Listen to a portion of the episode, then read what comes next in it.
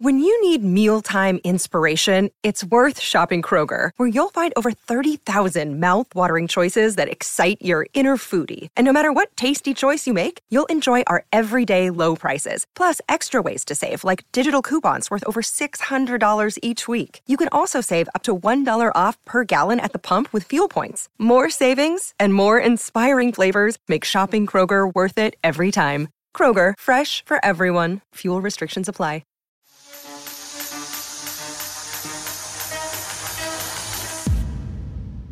Welcome back to the Joshua Shaw audio experience. Firstly, thank you for giving me a bit of your attention. I'm honored you trusted me with it, and I promise to return the favor by giving you a ton of edutainment value back.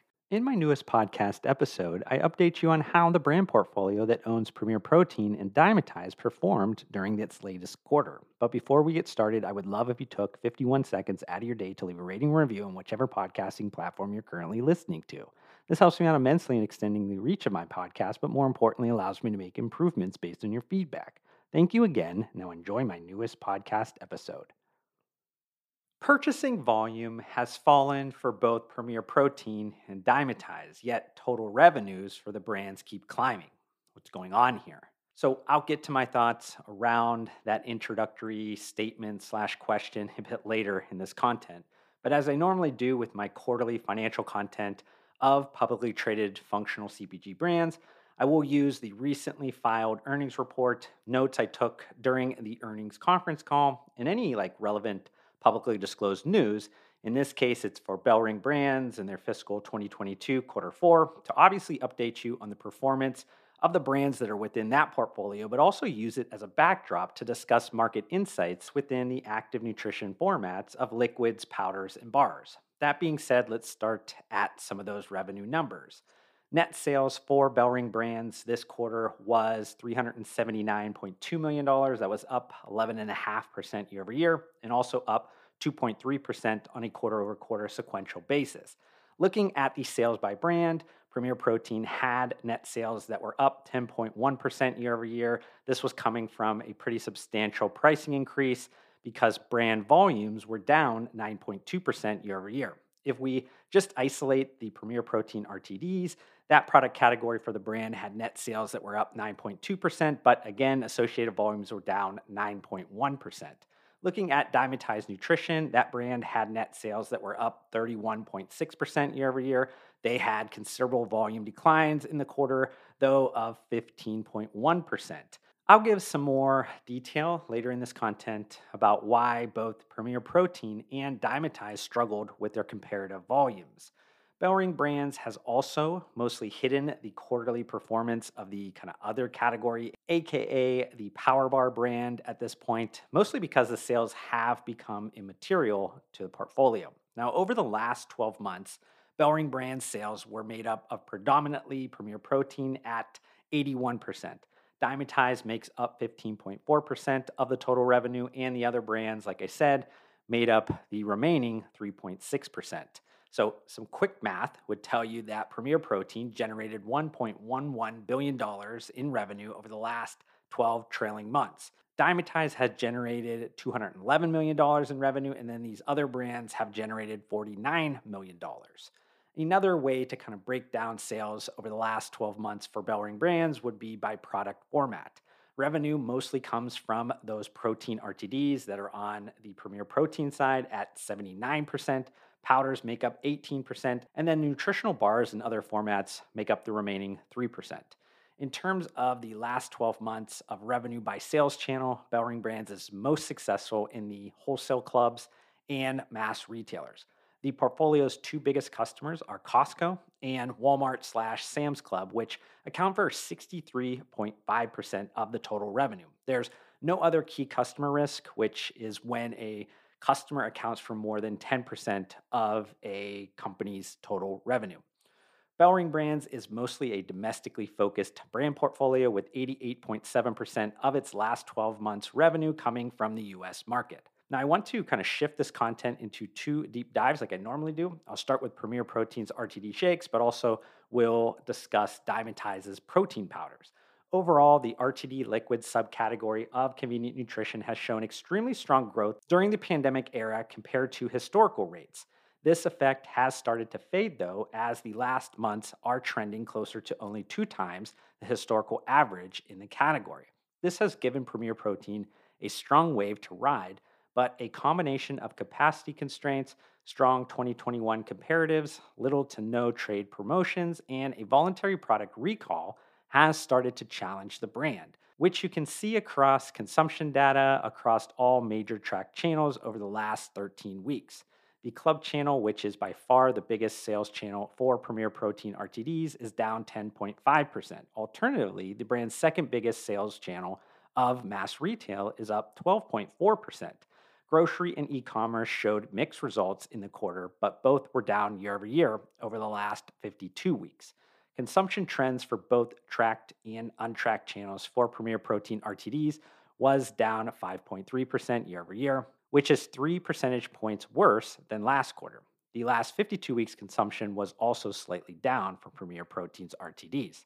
Shipments were stronger as production capacity constraints lessened, and the brand was able to add about two weeks of trade inventory, which is getting close to the target levels again. Household penetration for the entire Premier Protein brand is at 6.2%, which has fallen throughout 2022 compared to the high of 8.1% last calendar year. This softening of brand household penetration could be stemming from deal seeking buyers temporarily exiting due to the lack of promotions.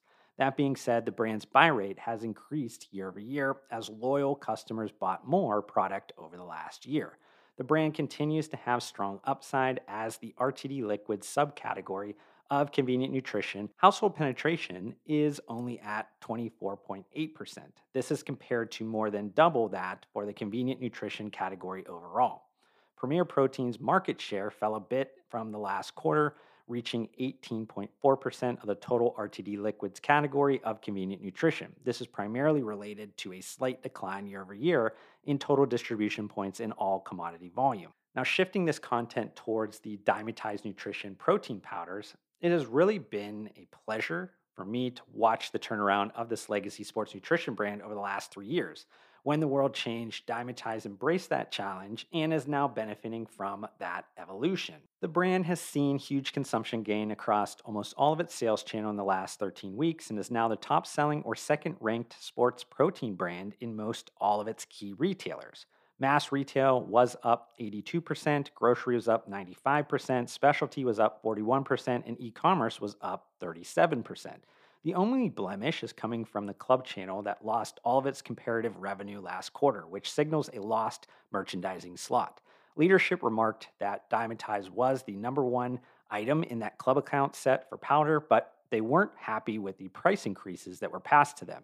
That retailer has since reversed that decision, so this is a temporary discontinuation. Overall, even though the brand was facing some very strong comparative numbers in 2021, total dollar consumption sales of Dymatize in tracked and untracked channels still grew this quarter at an impressive 31.5% and 33.5% for the last 52 weeks. Powders are becoming more mainstream, and the category proliferation has created an environment where more consumers are purchasing performance nutrition positioned products at grocery stores and mass retailers.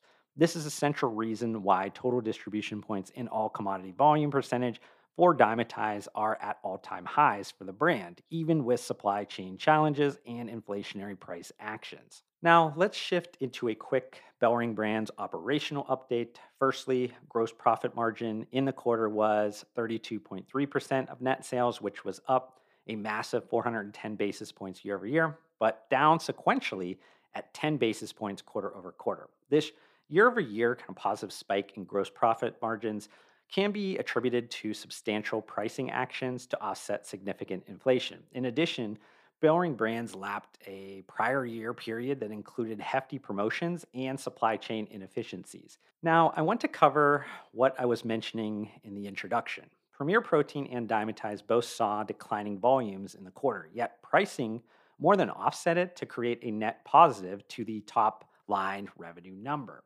While both are trending similarly, the cause for volume declines is much different between the two brands. With Dymatize, they went through a SKU rationalization that spanned both products and flavor variants. The ISO 100 powder family makes up about three fourths of the total Dymatize business.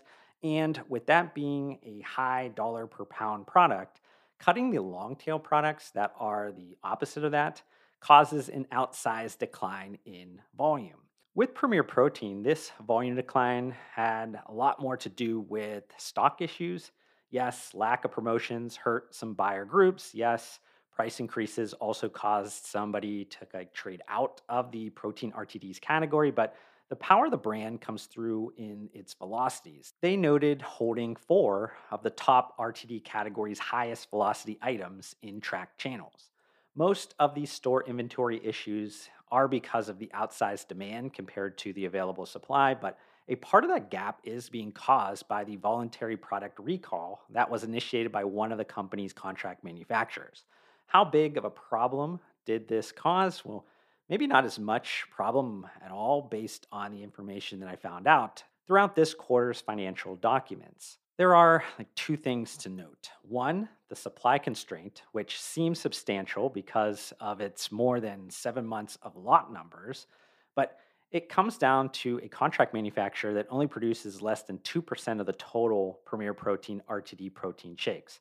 And then, secondly, the brand's reputation, which could have been impacted adversely, but it seems unblemished from Premier Protein sustaining the highest net promoter score in the category. I hope you've enjoyed this podcast episode. If you have any comments or questions about anything I discussed during it, open the podcast episode notes and click on any of my social media account links to reach out to me directly.